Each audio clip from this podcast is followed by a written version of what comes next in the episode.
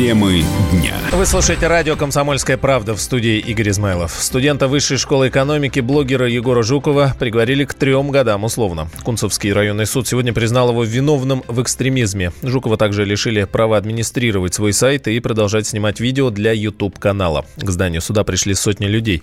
После оглашения приговора собравшиеся скандировали имя студента.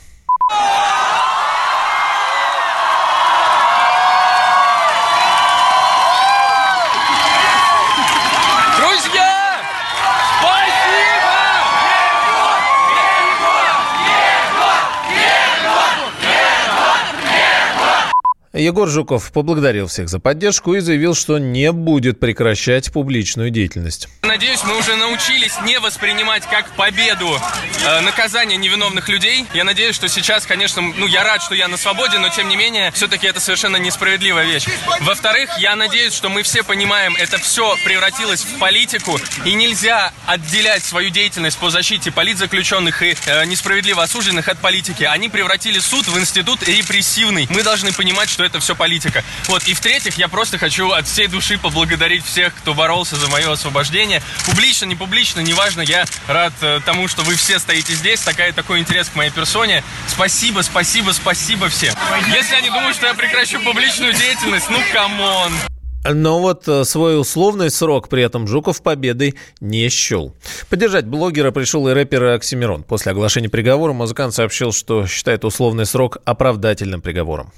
Во-первых, то, что это условка, очень радует. Это означает, что привлекать внимание к таким вещам, это реально работает. Понятно, что в современных реалиях мы воспринимаем условный приговор как оправдательный. Он реально является да. оправдательным. К сожалению, все равно приговор есть. Но по факту он условный только потому, что вот каждый из тех, кто поддерживал, привлекал внимание к этому, это делал. Поэтому я хочу сказать огромное спасибо всем, кто за последние 4 месяца, не боясь показаться городским сумасшедшим, привлекали внимание к этой проблеме. То, что приговор оправдательный, говорит о том, для всех, кто сомневался, что обвинения в адрес других фигурантов московского дела с огромной вероятностью, практически 100%, являются тоже натянутыми, притянутыми за уши, а сроки дикими и абсолютно неадекватными. Проректор Высшей школы экономики Валерия Косомара считает, что студента не за что отчислять из вуза, и Жуков продолжит обучение. Самая главная радость – это то, что с понедельника Егор э, сможет оказаться в аудитории, продолжить учебу, успеть на сессию. И мне кажется, что самое главное, что он возвращается к тому, чем и должен был бы заниматься. Место Егора в студенческой аудитории в университете, а никак не в заключении. В данном случае я не могу оценивать решение суда. Я рада, что это условный срок. Я рада, что у Егора будет доступ в интернет, и это не будет воспрепятствовать продолжению учебы. Конечно, хотелось бы, чтобы все было еще лучше, но на сегодняшний день очень рада, что у Егора теперь начинается новая жизнь. Глава Совета по правам человека Валерий Фадеев считает приговор Жукову сбалансированным лично я, как глава СПЧ, доволен этим приговором. Это, я считаю, сбалансированный приговор. Я дважды публично выступал с призывом правоохранительным органам и к суду проявить в этой ситуации гуманность, имея в виду, что человеку 21 год, судя по всему, он талантливый, способный, энергичный, это уж мы точно понимаем, что энергичный, и дать ему реальный срок, значит, сломать жизнь этому человеку. И считаю, что мое обращение и позиция СПЧ здесь сыграли свою роль. Егор Жуков может продолжить нормально жить, учиться учиться и работать. Ну вот, а журналист Максим Шевченко с такой позицией Валерия Фадеева не согласен. Он считает, что Жукова должны были оправдать вообще. Мне кажется, это совершенно отвратительная позиция Валерия Фадеева, которая недостойна сочетаться со словами «права человека». Егор Жуков вообще ни в чем не виноват. Его преступление – это мыследействие. Он по итогу получает три года поражения в гражданских правах только за то, что он говорил, думал и высказывался не так, как это угодно каким-то загадочным силовикам, судье там и каким-то представителям в пиар структурах администрации президента. Если Совет по правам человека, его председатель будет одобрять такие приговоры, тогда нафиг этот Совет нужен. И я правильно сделал, что я из него вышел год назад. И никакой не Совет по правам человека, это Совет по одобрению репрессивной системы и по поддержке ее. Потому что там не может быть никакого приговора, ни условного, ни, ни условного. Егора Жукова судят за то, чем занимаются миллионы людей по всему свету. Думают, пишут стихи, потому что даже пушкинские слова на свете счастья нет, а есть покой и воля, это уже экстремизм получается. Потому что какая воля и что это такое за покой, понимаете ли, у вас там есть. И почему-то у вас счастья нету. Вы что, посягаете, что ли, на то, что у нас на нацпроекты посягаете? Правозащитник, член СПЧ Андрей Бабушкин э, отмечает, что условный срок – это благоприятный исход для Жукова, но при этом несправедливый. Если говорить о судьбе Жукова, конечно, три года условно лучше, чем пять лет условно, или три года реального лишения свободы. То есть с точки зрения тактической, с точки зрения, ну, скажем, правозащитной, разумеется, условное осуждение – это есть благо.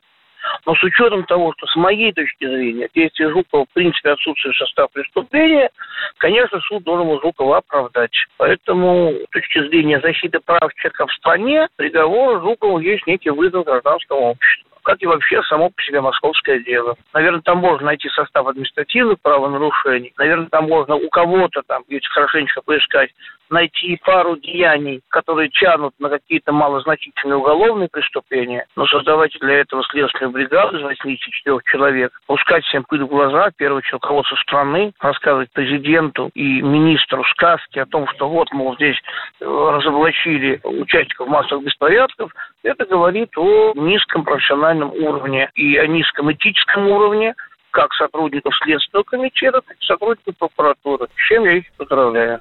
Адвокат Матвей Дзен отметил, что если кто-то заметит деятельность Жукова в интернете, условный срок заменят на реальный запрет заниматься видеоблогерством действительно предусмотрен законодательством, поскольку законодательство предполагает возможность ограничения прав условно осужденными совершать те или иные определенные действия. Например, я сталкивался в подобного рода делах с попытками, например, запретить человеку вообще пользоваться интернетом, что, конечно, гораздо более тяжелое, ну и зачастую просто неисполнимое. Сейчас не пользоваться интернетом вообще можно, мне кажется, только живя уже в каком-то монастыре, что ли. Поэтому в самом запрете ничего такого необычного нет. В целом, конечно, это такое проявление некого гуманизма. Контроль за исполнением осужденными условий осуждения возложен на уголовно-исполнительную инспекцию. Реалистично инспектор ну, не будет, наверное, сидеть круглосуточно как-то его мониторить, но если кто-то из должностных лиц или поступит какая-то жалоба в эти органы, вдруг обнаружит, что Егор Жуков ведет блог, и об этом станет известно инспекции, то инспекция может выйти с инициативой об отмене условного осуждения и назначении ему реального наказания. Студента-политолога из Высшей школы экономики арестовали в августе, обвинили в организации беспорядков 27 июля в Москве. Позже это обвинение сняли, но заменили на новое. Публичные призывы к экстремизму в нескольких роликах на э, его YouTube-канале. Пока шло расследование дела, он находился под домашним арестом. Прокуратура просила для студента 4 года колонии. Ну и добавлю интересную деталь. Э, цитата из решения судьи. Вещественные доказательства по делу, желтый флаг с изображением змеи черного света и сувенирную фигурку в виде трех трех лягушек уничтожить. А вот три оптических диска хранить в пределе.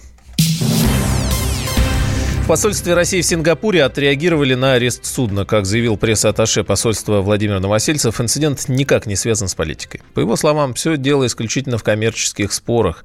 Новосельцев отметил, что судно Севастополя арестовано из-за долгов, а вовсе не из-за санкций. Судно прибыло в порт Сингапура 27 февраля текущего года, согласно рейсовому заданию, и оставалось здесь по указанию судовладельца ООО «СК Гудзон». За время его стоянки образовалась задолженность, заказанная агентом услуги и портовые сборы в размере около 1 миллиона долларов США, которая, к сожалению, своевременно не была погашена. В этой связи компания King State Maritime Agency, это сингапурский агент теплохода Севастополь, подала иск с целью взыскания долга. 22 октября российское судно было арестовано судом до урегулирования данного вопроса. Судебное заседание назначено на 17 декабря. В связи с наложенными в рамках иска на теплоход Севастополь обременением, судовладелец в настоящий момент обязан согласовывать любые действия в отношении судна с представителями Сингапурской службы судебных приставов через назначенного судом налогового агента. Находимся в тесном контакте с руководством ООО «СК Гунзон» и сингапурскими властями с момента возникновения конфликтной ситуации. По всем поступившим в посольство обращениям членов экипажа судна и судовладельца было оперативно оказано содействие в рамках полномочий определенных российским законодательством.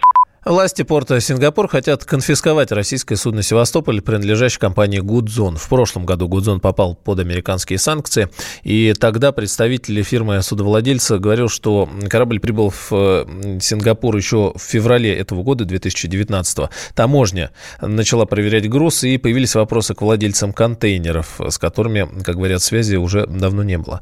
Все это время судно стояло в порту за чужой счет, и вот теперь долги судовладельца оцениваются уже почти в полтора миллиона миллиона сингапурских долларов, что составляет более 60 миллионов наших российских рублей. Темы дня.